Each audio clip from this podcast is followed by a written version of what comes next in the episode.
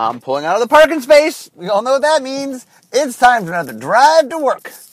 I had to take my daughter to the orthodontist and to school. But as we all know, school's right by my house, so we have a full podcast today. Okay, so today is another episode of 20 Years in 20 Podcasts. This is where I'm going through every single year of Magic's life, talking about what happened that year. So we start with, today we are on 2011. We are getting closer and closer to the present. Okay, we start January 10th with Masters Edition 4. Okay, so Magic Online, when it started I believe, with Invasion. And so what happened was, we wanted to make sure, because there's a lot of formats that require older cards, a lot of legacy or vintage or older formats. And so we wanted to get people who played online to get access to some of these older cards. And so we created a system we called Masters Edition that just had older cards in it, and it was a means and a ways for us to do it. And the way we introduced it was in a product that you could draft online. So it got stuff into the format online and made a fun drafting environment. So this is the fourth one, aka the Masters Edition 4. It came out in January, and it was just for online. This wasn't something you could purchase or play anywhere but on Magic Online. Okay, next, January 29th was the pre-release. February 4th was the release of Mirrodin Besieged, a.k.a. Camera. So the block was Lights, Camera, Action. And so the set had 155 cards, 60 commons, 40 uncommons, 35 rares, 10 mythic rares, and 10 lands. It was lead designed by Mark Gottlieb, and the lead developer was Eric Lauer. So this was interesting. It was Mark Gottlieb's, I believe, first design, lead design. He'd been on many design teams, but his first time leading design. And it was Eric Lauer's first expansion lead. Eric had led some core sets, but he had never led an expansion set. So this was his first expansion set, Mirrodin Besieged. So basically what's going on, for those that don't remember the Mirrodin story, or the Scars of Mirrodin story, what is going on is we return to Mirrodin to discover that the Phyrexians have invaded. In fact, if you go back to the original Mirrodin, there were some clues that the Phyrexians were there, but they were very, very subtle. There was a few in the card set, some in the book. But anyway, for those that know the story, we were going to come back and the set was going to be New Phyrexia. The fall set was going to be New Phyrexia. And then at the end of the block, we're going to go, oh my goodness, it is secretly Mirrodin! And do a little, like, Planet of the Apes sort of thing. But we decided that when we were trying to make it, that we were missing a good story, which is the fall of Mirrodin. And so we did this cool thing where Scars of Mirrodin, we go back to Mirrodin, the Phyrexians are there at a small percentage, but 20% are Phyrexian. It was a watermark, so you could tell. And this set, it's 50-50. Half are Mirrodin, half are Phyrexian, and there's a war. This is the war between the Mirrodins and the Phyrexians. And there's a neat outcome. I'll get to that in a second. But anyway, so this was the lore. This was a war between the Mirrodins and the Phyrexians. So what we did was, there were two new mechanics. One was a Phyrexian mechanic, one was a Mirrodin mechanic.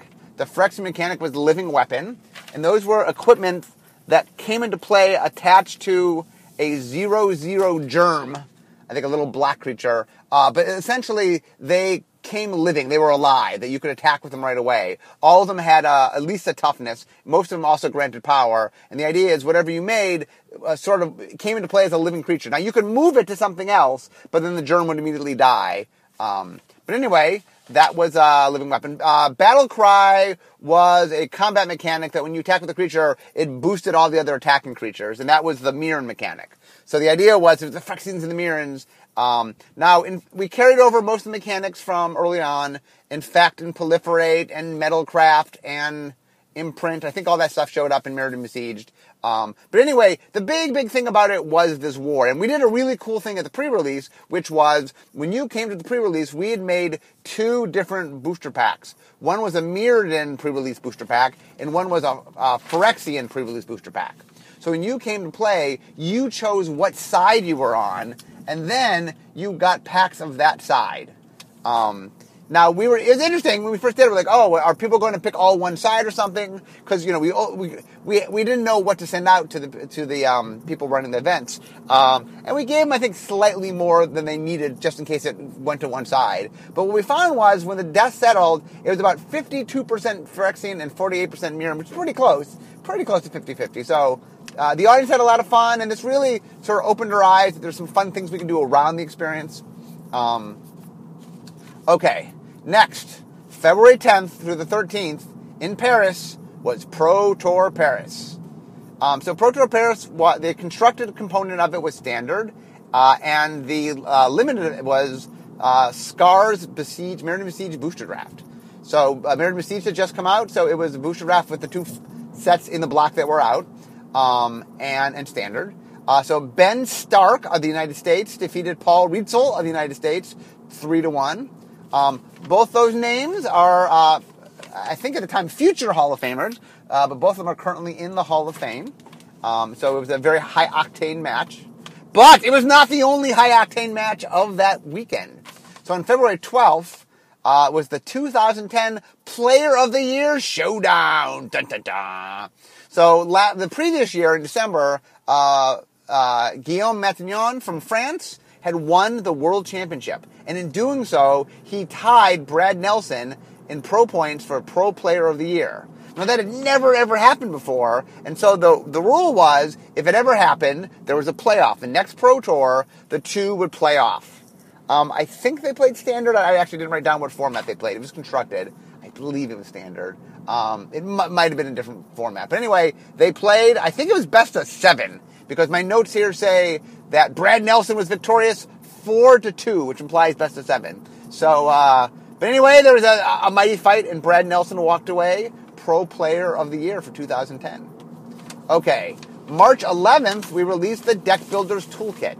So, I talked last year in the 2010 podcast about how we had done the very first Deck Builders Toolkit. So the idea behind the Deck Builders Toolkit was we wanted a product when you're first buying your cards.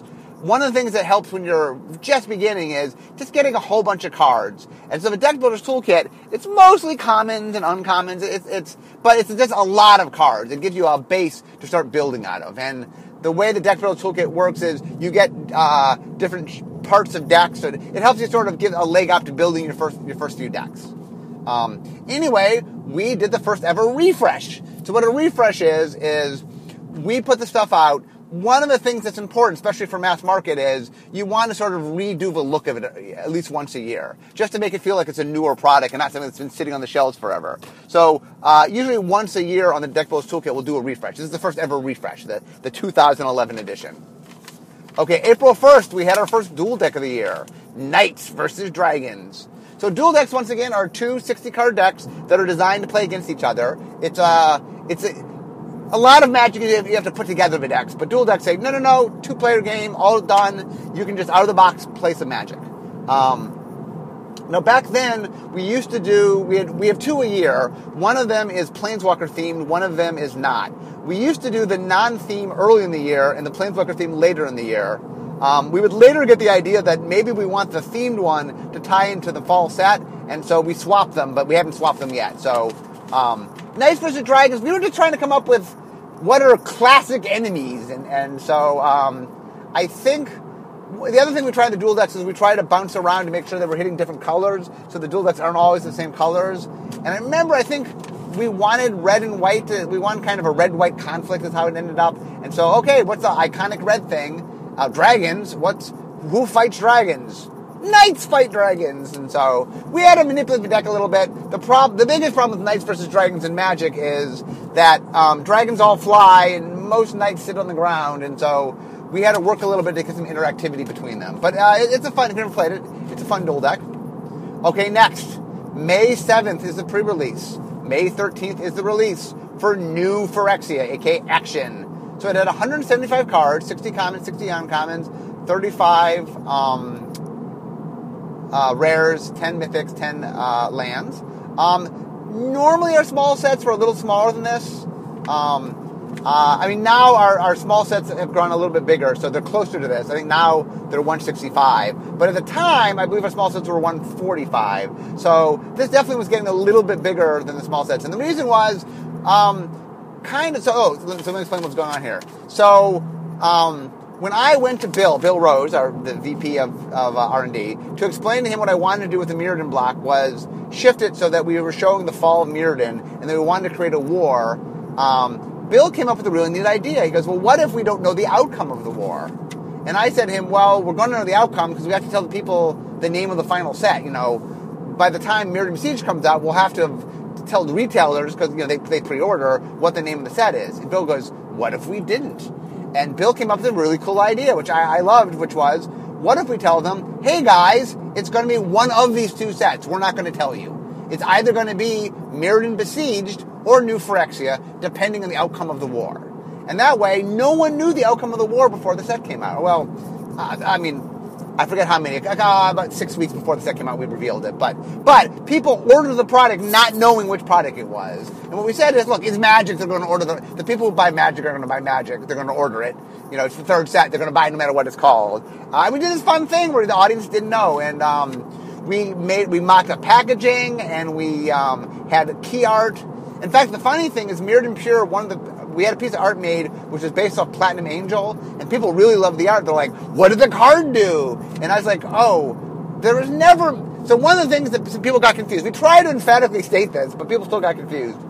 In our timelines, we worked far ahead. By the time you saw the war in Mirrodin Besieged, we were already printing New Phyrexia. We knew Phyrexia was going to win. That was a fait accompli. It was going to happen.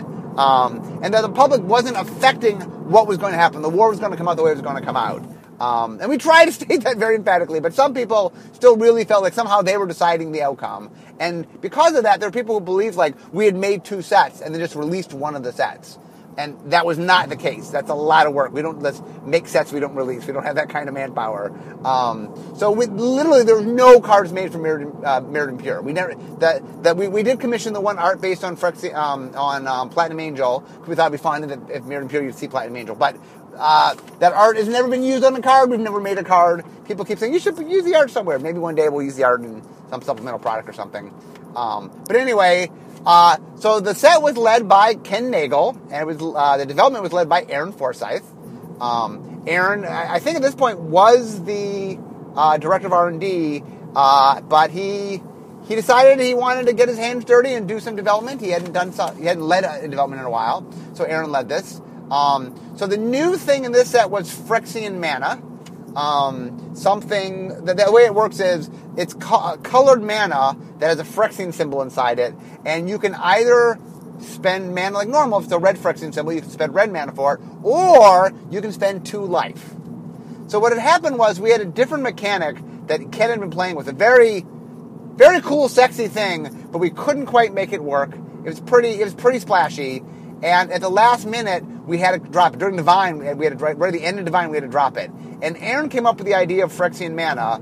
Although when Aaron came up with it, his idea was it would be colorless mana, and I suggested moving it to the colored because it allowed you to both get access to things you don't normally get access to, and it allowed you to, in addition to making it cheaper. One of my big things, which they mostly followed, they cheated on a few areas where I lost the fights on this, is my idea when I came up with it being in color was we would just map the abilities to artifacts, meaning the power level of what you would do to them if you're paying all the Phyrexian mana and paying the life is kind of equivalent to what it would be in artifacts, meaning that you weren't weakening the colors. You weren't giving colors access to things they weren't supposed to have access to. Then they went and made a counter spell and a few other things that not quite what I would have done. I tried in design and development to stop some of that, but I was partially successful. I did stop a few things, but I didn't stop everything.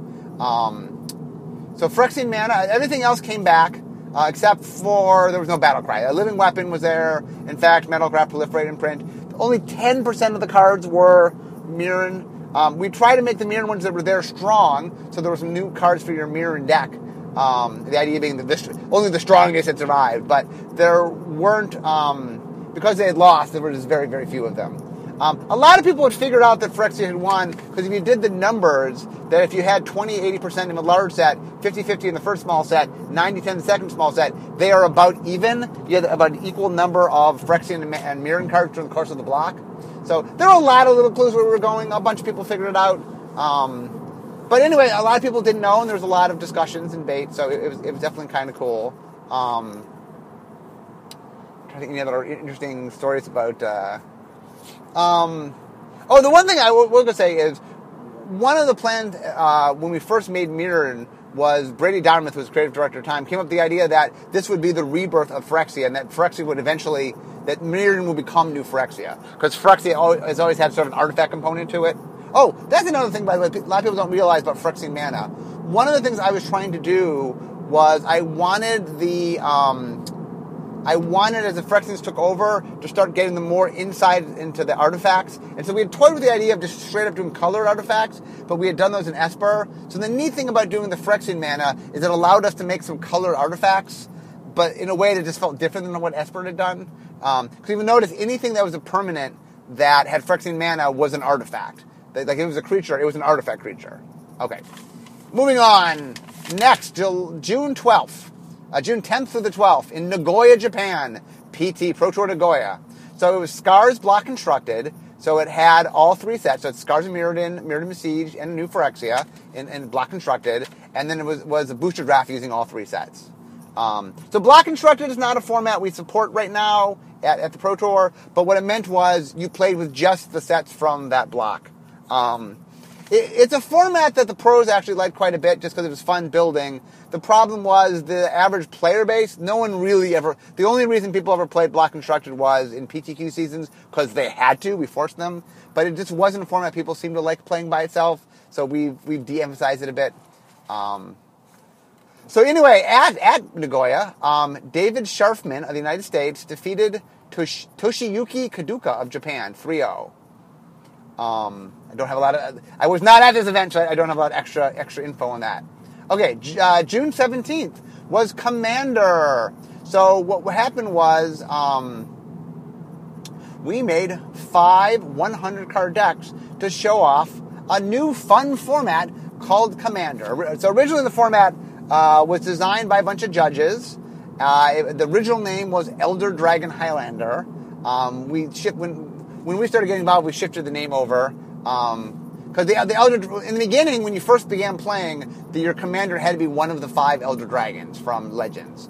And so that name was cute, but as it really had drifted away from there, so we gave it a little simpler name that was a little less confusing. So Commander, we made these decks, and we had started doing summer products that were more casual related. We had done Plane Chase, we'd done Argenemy. So this was another thing we were just, hey, here's another fun way to play. It's a format we knew was gaining popularity, and so we made 5 decks. And it was so popular, and the format's so popular, that it went from being a one-time thing to a yearly thing. So these decks were really, really popular. And a lot of times people say to me, oh, why didn't you make something before? I go, it wasn't popular, we stopped making it. Well, this is the reverse of that. It was so popular, we're like, let's make this all the time. So we, you'll see in 2012, it took us a year to catch up. We had a sort of a filler product for 2012, just because it takes us a while to catch up because we work far ahead. But starting in 2013 and on, there's a Commander product every year. You guys, some of you probably buy and play with. Quite fun. Okay, July 9th was the pre-release. July 15th was the release for Magic 2012. 249 cards, 101 commons, 60 uncommons, 53 rares, 15 mythics, and 20 lands. Mark Globus was the lead designer. Tom Lapilli was the lead developer. For those who don't know, Mark Globus was one of the finalists in the very first Great Designer Search. He actually tied for fourth. He got hired by Wizard. It's a cute story. I'm not sure if I've told the story. If I haven't, I will tell it again. Which is when we were trying to set tickets, it proved to be cheaper to buy 5 tickets for the top 5 than wait till we knew the top 3 and buy tickets. That'd be more expensive to buy the tickets, I don't know, 2 weeks later for just 3 than to buy 5 tickets, 2 weeks earlier. So we bought tickets for all the top 5. So a bunch of people in R&D were very impressed with Globus, and when they found out he had a free ticket, we're like, fly him out here, let's interview him. And he came out, and he ended up getting hired by our digital department.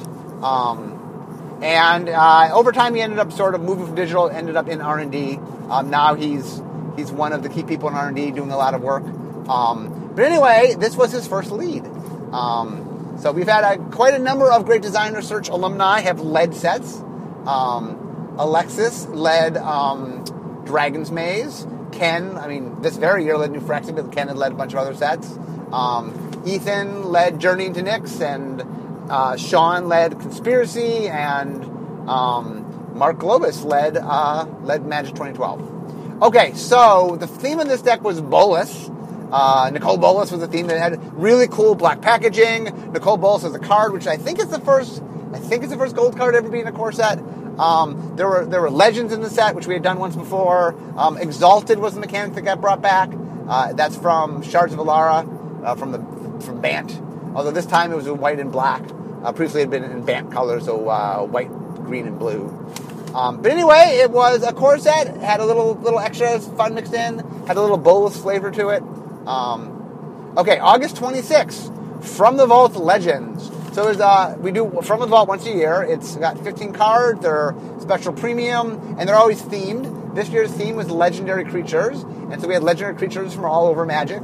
I'd worked a little tiny bit. I think this was led by Mark Gottlieb. Anyway, I don't know what else to say. It's From the Vault. September 2nd was the second dual decks of the year, which was Ajani versus Nicol Bolas.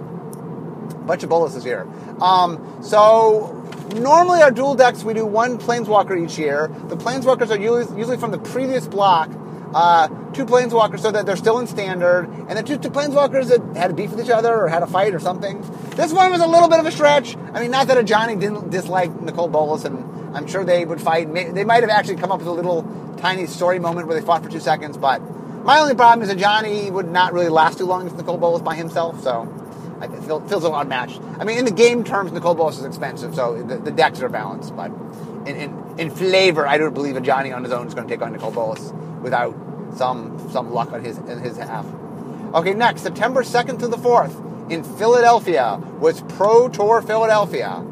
The constructed part of it was Modern, and the limited part of it was Magic 2012 Booster Draft. So at the event, Samuel Estrati from Italy defeated Josh Utterladen of the United States 3-1. So both very good players. Josh, I won't say a shoe-in, but when Josh is eligible for the Hall of Fame, he has a high percentage chance of making the Hall of Fame. I will call him a highly probable future Hall of Famer. The other interesting thing about this event, by the way, nothing to do with the Pro Tour, there were two guys that were native Philadelphians, I think that's the right word, who showed up at the event. One of them was an actor who had played Magic for a long time. The other was a videographer and editor who didn't even play Magic. And they came to make a little video. Well, these two people were Nate Holt and Sean Kornhauser, who you guys might know better now as the Walking the Plains guys. This was the event that they shot a video at on their own time for fun that first put them on the map and got people to recognize who they were. The story continues. We'll get there in a second when we get to Worlds this year. But anyway, they made a video. It was very entertaining. It spoke about Magic, but at a level that was much more accessible to people that didn't know Magic all that well. And it was really well received. To be continued. The story will continue. Okay, September 24th is the pre-release. September 30th is the release for Innistrad, a.k.a. Shake. That block was Shake, Rattle, and Roll. So there's 264 cards, 107 commons, 67 uncommons, 59 rares, 16 mythics, and 15 lands. Why do those numbers sound so weird? Because there are double-face cards, and double-face cards have to go on their own sheet, and so that's why it messes up the math. So it's kind of like a normal large set with some stuff layered on top of it. Anyway, I was the lead designer. Eric Lauer was the lead developer. This is Eric Lauer's first fall set, so he had led large sets and then he had led core sets, and he led Mirrodin Besieged earlier this year, but this is him leading his first large set. So Eric actually had two leads within one calendar year. That doesn't happen tons, but it happened for Eric this year. Okay, so the Innistrad was our Gothic horror set. I had been inspired by, back during Odyssey, when we made Flashback, we made a graveyard set, and Brady and I were talking, and Brady talked about how he felt the creative was a mismatch. Brady wasn't in charge of creative back then, and he said that it feels like if you want to do a graveyard set, you should do more of a horror sort of thing. I love the idea of building a set around the genre of horror, that there's a lot of resonant tropes we could hit. And so we did. We had vampires and werewolves and zombies and ghosts and humans in plight. In order to make the werewolves work, we came up with double-faced technology, and not just the werewolves, but all the whole idea of dark transformation. The vampire turns into the bat, or the scientist experiments with things he shouldn't and turns into the fly and stuff like that. So the set had three mechanics. It had transform, which was a double-faced mechanic, and one could argue the werewolf was kind of a mechanic. It was unnamed. But the werewolf mechanic was, if you have, they come on the human side, if you cast no spells on a turn, they flip to the werewolf side. If you cast two spells on the same turn by the same player, it goes back to humans. They go back and forth. We brought Flashback back, which actually was from the original set that spawned this whole discussion. And we had Morbid, which was a mechanic that cared about things dying. Morbid, we really were trying to make a theme in the set of suspense and of dread when you played, because there's a horror thing. And we did a bunch of things with the transformation cards and the Morbid cards of, like, just you were always scared of bad things happening to you.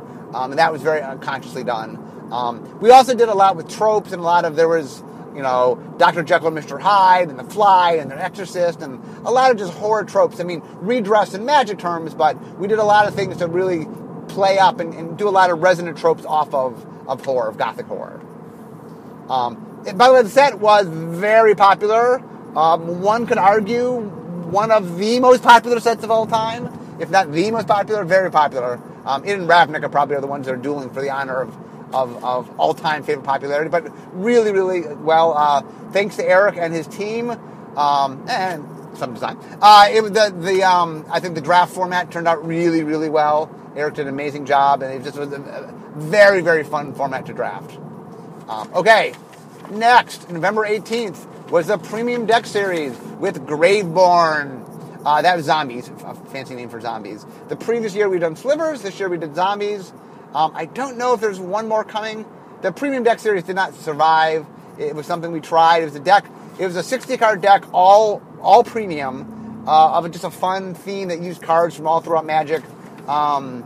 It never really took off, so like I said, maybe there's a third one. I don't remember off the top of my head, but it's something we don't continue, so this is either the last one or the second last one. Okay, finally, the final event of the year, November 17th through the 20th, was the World Championship in San Francisco.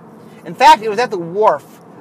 There's only two locations, I believe, that two different World Championships have happened at. One was the San Francisco Wharf, in which this event and the one that Julian Mountain won many years before. And then there's a convention center in Tokyo, in Yokohama, that we had two different World Championships at. But anyway, so this also was the last of the old school worlds. So once upon a time, there would be national championships around the world. Each team of either three or four, depending on the year, would get invited, plus pro players got invited on pro points, and there was a rating invite. And then all those people would come and play for many, many days, for like 4 days, or 3 days, I guess. And then after, I don't know, 21 rounds to play or something crazy, they would narrow down to a top eight, and the top eight would play. Then on Saturday, there always was a team competition where the national teams would play off. Both those, there still is a World Championship, there still is a team event. They're not quite the same as they were back then. This was the last of those events. And right before this event began, we announced that we were stopping Worlds, and we didn't say we were going to make a replacement, because we hadn't figured that out yet. And we got a lot of feedback that was a horrible idea, and we took that feedback and realized that we couldn't just get rid of Worlds, and revamped it. And so it came back in a slightly different form, but a pretty cool form. Okay, at this event, Junaya Ianaga from Japan defeated Richard Bland of England. So this top eight was a really good top eight. Connolly Woods, Paulo Vito D'Amadoroso, Louis Scott Fargus, Josh Utterladen, Craig Wesco, like all people that have, honest to God, well, some of them are in the Hall of Fame. Paulo's in the Hall of Fame, Louis in the Hall of Fame. I believe that Connolly and Josh and Craig all have a shot at getting in the Hall of Fame. So this was a high-octane top eight. Okay, the last story, my favorite story of this, has nothing, once again, to do with Worlds. So for those, by the way, who have heard, I did a podcast on Walking the Plane. So some of the stuff I'm telling now, I'm going to tell you a slightly different version of it. But the story I'm telling you, there's a longer version of the story. You can listen in that podcast. But anyway, what happened is Nate and Sean had made the Philadelphia video. It went over really well. They decided it'd be fun to go to Worlds, but they didn't have the money to go to Worlds, so they did a Kickstarter. So what a Kickstarter is, for those unaware, it's a website that people could propose things they want, people could donate money, and then if they're able to make the thing they do, they promise the people something for putting the money in. So what the promise on this Kickstarter was, they were going to give them access to the video first, and then they give them a little bonus that wouldn't be in the normal video. So anyway, I find out that Nate and Sean are going to be there. I call up Nate, who I've never met before, although Nate knows who I am because he's a Magic player, and obviously I'm well-known in Magic circles. And I say, hey, Nate, it's Mark Rosewater. I really enjoyed your video, and I'm going to be at Worlds at the same time you are. I would love to somehow be involved in your video. And Nate was like, okay, well, can we interview you? I'm like, you can gladly interview me, but what I meant is I'm willing to do something a little more, offbeat, a little more than just doing an interview. And so Nate thought and came back to me, and he said, okay, I have an idea for a Willy Wonka parody. Can you sing? And I said, no, I can't sing, but I like the way you're thinking. So what he ended up coming up with is this bit. I'm going to ruin the bit a little bit just to explain the story. So the idea of the bit was he's interviewing me, and he says, at first a few innocent questions. Then he goes, so I hear you're not that good at Magic. And I go, no, for R&D, I'm on the lower end because they're all former pro players. But, I've been playing the Magic since the beginning. I'm playing for 20 years. I'm not too shabby. And so he challenges me, and then it's me playing him as the wizard, and I managed to beat him, and I laugh maniacally. And then he says, does he get to pick the next game? And I say, yes. And he cut, and it's me and Nate, now not in his wizard attire for some reason, dressed on a basketball court playing basketball, where through the power of editing, I managed to beat him. He's actually a very good basketball player, and I'm horrible. So Sean and his editing makes me somehow appear that I win. If they look really closely, I have no idea what I'm doing. So anyway, in order to shoot this, we had to go to a basketball court. So they scouted one out, and then Nate and Sean and I hopped on a little trolley one day and went out and shot this basketball scene. I didn't really know them before this, and I had a chance, In fact, in some ways, having to spend time with them, traveling to and from the site, I got to talk with them, get to know them. I had a great time. I had a lot of fun making the video. I then the promise I made to Nate was, it was a lot of fun. I go, look, whenever you and I are in the same city at the same time and you're shooting a video, I'll gladly be in the video. So I've been in, 5 or 6 Walking the Plane. So whenever I'm in the same place he is, I always will do something with them, and it's fun. They're a blast to work with. They're great. The one story here though is, so he shoots that one little segment, and I really wanted people to see it because I have a lot of people who track me on social media. I'm like, it'll be fun. I wanted them to see this. But Nate and Sean decided that they liked it so much that they wanted to save it for the bonus footage for the people on the Kickstarter. And I was like, oh, okay. And so what needed to happen was, as soon as someone from the Kickstarter, they had a link. They were allowed to post the link. So I'm like, okay, well, one of them will post the link. Once it's public, then I can retweet the link, or I can point toward it. But I have to wait for somebody who's a Kickstarter person to post it. So I'm waiting and waiting and waiting, and nobody's posting it. Because I think they're like, oh, this is private, I'm not supposed to post this. And so finally Nate takes pity on me, and he cut a little segment that's just our segment that he called The Morrow Project. So if you've never seen it, you could go look at The Morrow Project. It is, I believe, on YouTube. And you can see, I ruined a little bit of some of the surprise of it, but it's still fun to watch. And you can see me and Nate doing our very first acting together. And like I said, our very fruitful relationship. We've gone on to a lot of stuff. The other thing, by the way, if you've never seen, there's a video that he and I did for the World Championship. I forget the name of the episode, though. Where he and I did a parody of The Princess Bride, which is by far the best thing he and I that I've been involved in. Together, the best thing he and I together have done. If you've never seen that, I'd give it a peek. Okay, so I managed to get through the year just in time because I just got to work. So to recap, 2011 was a chock full year. A lot of fun happened. Magic was definitely finding its stride set-wise. Scars of Mirrodin block went over well. Innistrad went over even better. We had just lots and lots of things. Masters Edition, Dual Deck Knights versus Dragons, Commander, very first Commander, From the Vault Legends, Dual Deck Ajani versus Nicol Bolas, the Premium Deck Series. We had tons of different products. And we had all the Pro Tours. But anyway, it was a fun time. A lot well was done. So anyway, That is 2011 in a nutshell. But I am now in the parking space, and we know what that means. It means the end of my drive to work. So instead of me talking magic, it's time for me to be making magic. I'll see you guys next time.